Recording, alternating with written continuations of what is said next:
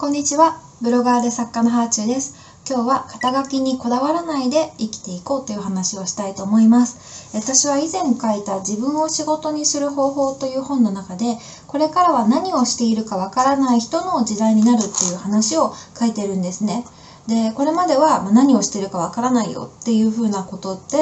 悪口だったけど、これからは同じ言葉が褒め言葉になるというふうに書いてるんです。そしていずれみんなが自分を仕事にするような生き方だったり働き方をする時代になっていくというふうに今も思ってます。で、今ね、一つの働き方だけではリスクが生じるようになってるんですよね。まあ、時代がどんどんそんな風になってると思います。もちろんね、あの、その働き方だけじゃないと働けないようなあのお仕事っていうのもあると思うんですけど、まあでもその一般的な会社員の方とかにとってはやっぱ一つだけの肩書きっていうのはリスクになってるのかなというふうに思います。で私は昔から作家になりたいって思ってたんですね。本が好きだから本を書く人になりたいっていうことを強く思ってました。でもまああの小説とかではね賞が取れずにでブログを書いてたら出版のオファーが来てっていうことで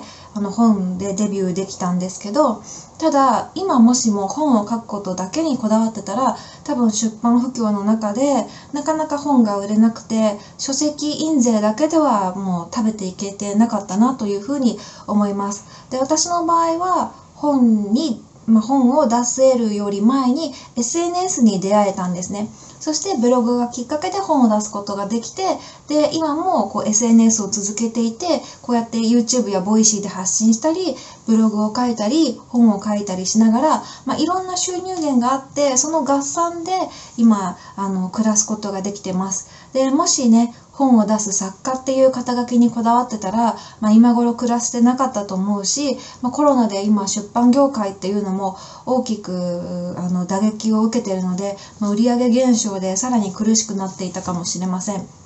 ね、コロナ自体は誰もが予想もしてなかった悲劇で、まあ、これがあってよかったとはとても思えないですし、新しい生活様式が発表された今になっても、まあ、私はね、やっぱコロナがなかったらなって、あれもこれもできたなとか、まあ、マスク毎日つけるのめんどくさくて息苦しいなとかも思ってしまうけど、まあ、ただ、誰もが直面した危機の中で、一つの業態とかにとらわれず、状況に合わせてビジネスモデルを変えたお店だったり人だったりは被害を最小限に抑えることができてるんですよね。まあ、一個人でも仕事がお休みになっちゃったりアルバイトなくなっちゃった人がウーバーイーツの配達員になったりとかあとこれまでオフラインでやってたことをオンラインに置き換えたりとかそんなことをして生計を立ててるっていう記事を読みました。でそんな風にねフットワーク軽く状況の変化に合わせて自分のできることで稼ぐ手段を見つけている人たちは本当に素晴らしいと思いますそうやって変化に対応している人にとってはすごくいい時代になっていくしあとはやっぱ変化に対応していける人はどんな時代でも生き残れると思うんですよね。まあ、繰り返しになるけれど、まあ、コロナがあってよかったとはとても思えないけどコロナによってやっぱ働き方ビジネスの在り方や根幹を再考せざるを得なくなって、まあ、オフィスの意味働くことの意味生活と働き方のバランスあとはなんか自分にとって幸せとは何かみたいなこととかね、まあ、組織レベルでも一個人レベルでも見直さざるを得なくなったというふうに感じてます。でこういう時代の変わり目にはちゃんと自分の在り方も変えていかないとダメだなっていうことを思いますね。で私はなりたいものを職業で選ぶ時代っていうのはもう終わると思うんです。というかもうすでに終わってるかもしれないです。例えば人を救いたいっていうね思いがあっても助け方っていろいろあってお医者さんになって相手の病気を治してあげるっていう方法もあれば、ま、弁護士になって相手を悩みから解放してあげるっていう方法もあれば、ま、エンタメをする人になってその人をコンテンツで癒してあげるっていう方法もあるんですよね。でいろんな助け方があってどの仕事もそれなしでは成り立たないし大切だと思うんですお医者さんも疲れて家帰ってきて YouTuber の動画で癒されてるかもしれないしなんかね、あの、患者さんとトラブルになっちゃったら弁護士さんのお世話になってるかもしれないし、本当にもう人と人の助け合いで世の中って成り立ってるんですよね。だから、なんか本当に一つの、あの、業種や肩書きにこだわらなくってもいろんな形で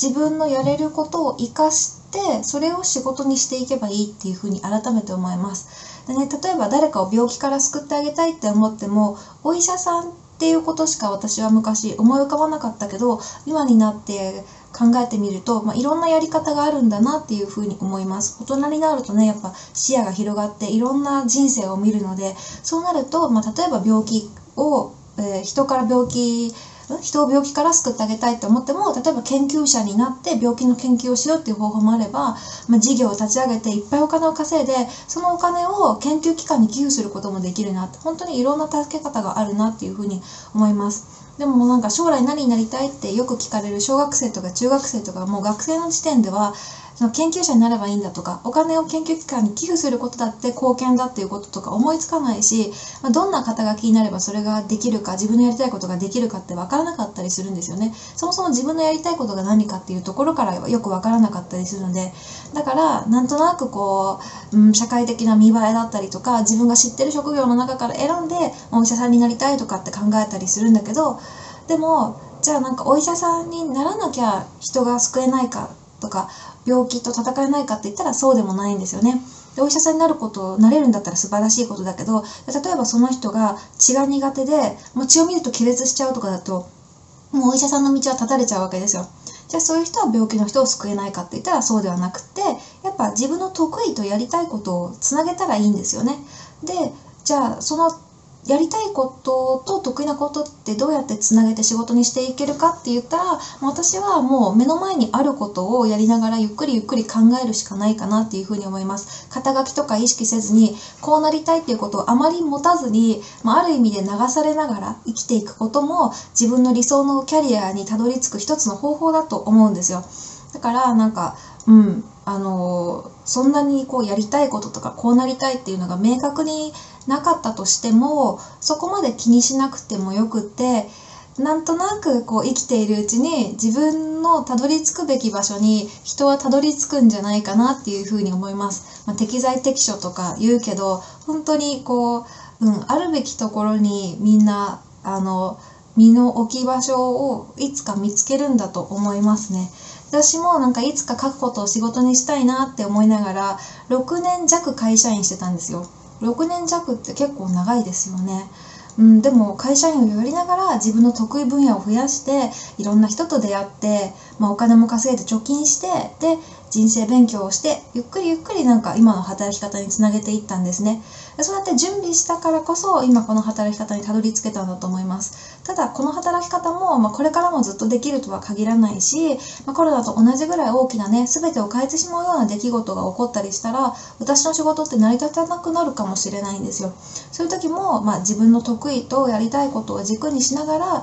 やり方を変えて、まあ挑戦し続けていけばなんとかこうね仕事っていうのはやり続けることができるのかなっていうふうに思います。まその時に肩書きに固執したり、昔のやり方にね、こだわってたら変化できないし、時代に取り残されちゃうと思うんですよね。だからまあ肩書きにはこだわらず、働き方を考える時は、まあ、何になろうって考えるよりも、もう自分のやりたいこと、できることにフォーカスして、まそれをやり続けているうちに名前のない働き方にたどり着くんじゃないかと思います。だからね、まさにこの本のタイトルじゃないけど、自分を仕事にするっていうのが、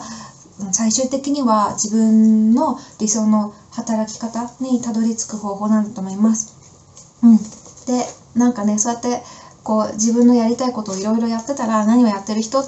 何をやってるかわからない人っていう風に言われるかもしれないけど、まあ、そうやって何をやっていけいるかを一言では、まあ、説明しきれないぐらいいろんな肩書きを持つことっていうのがこれからの時代のスタンダードになっていくしこれからの時代のにはその褒められることになっていくんだと思います。はい。というわけで今日はここまでです。もしこの話とか面白いと思ってくださった方は、えー、自分を仕事にする生き方というね、検討者から出てる本にかなり詳しく肩書きについて、えー、私の考えを書いているので、よかったらチェックしてみてください。ではではまた。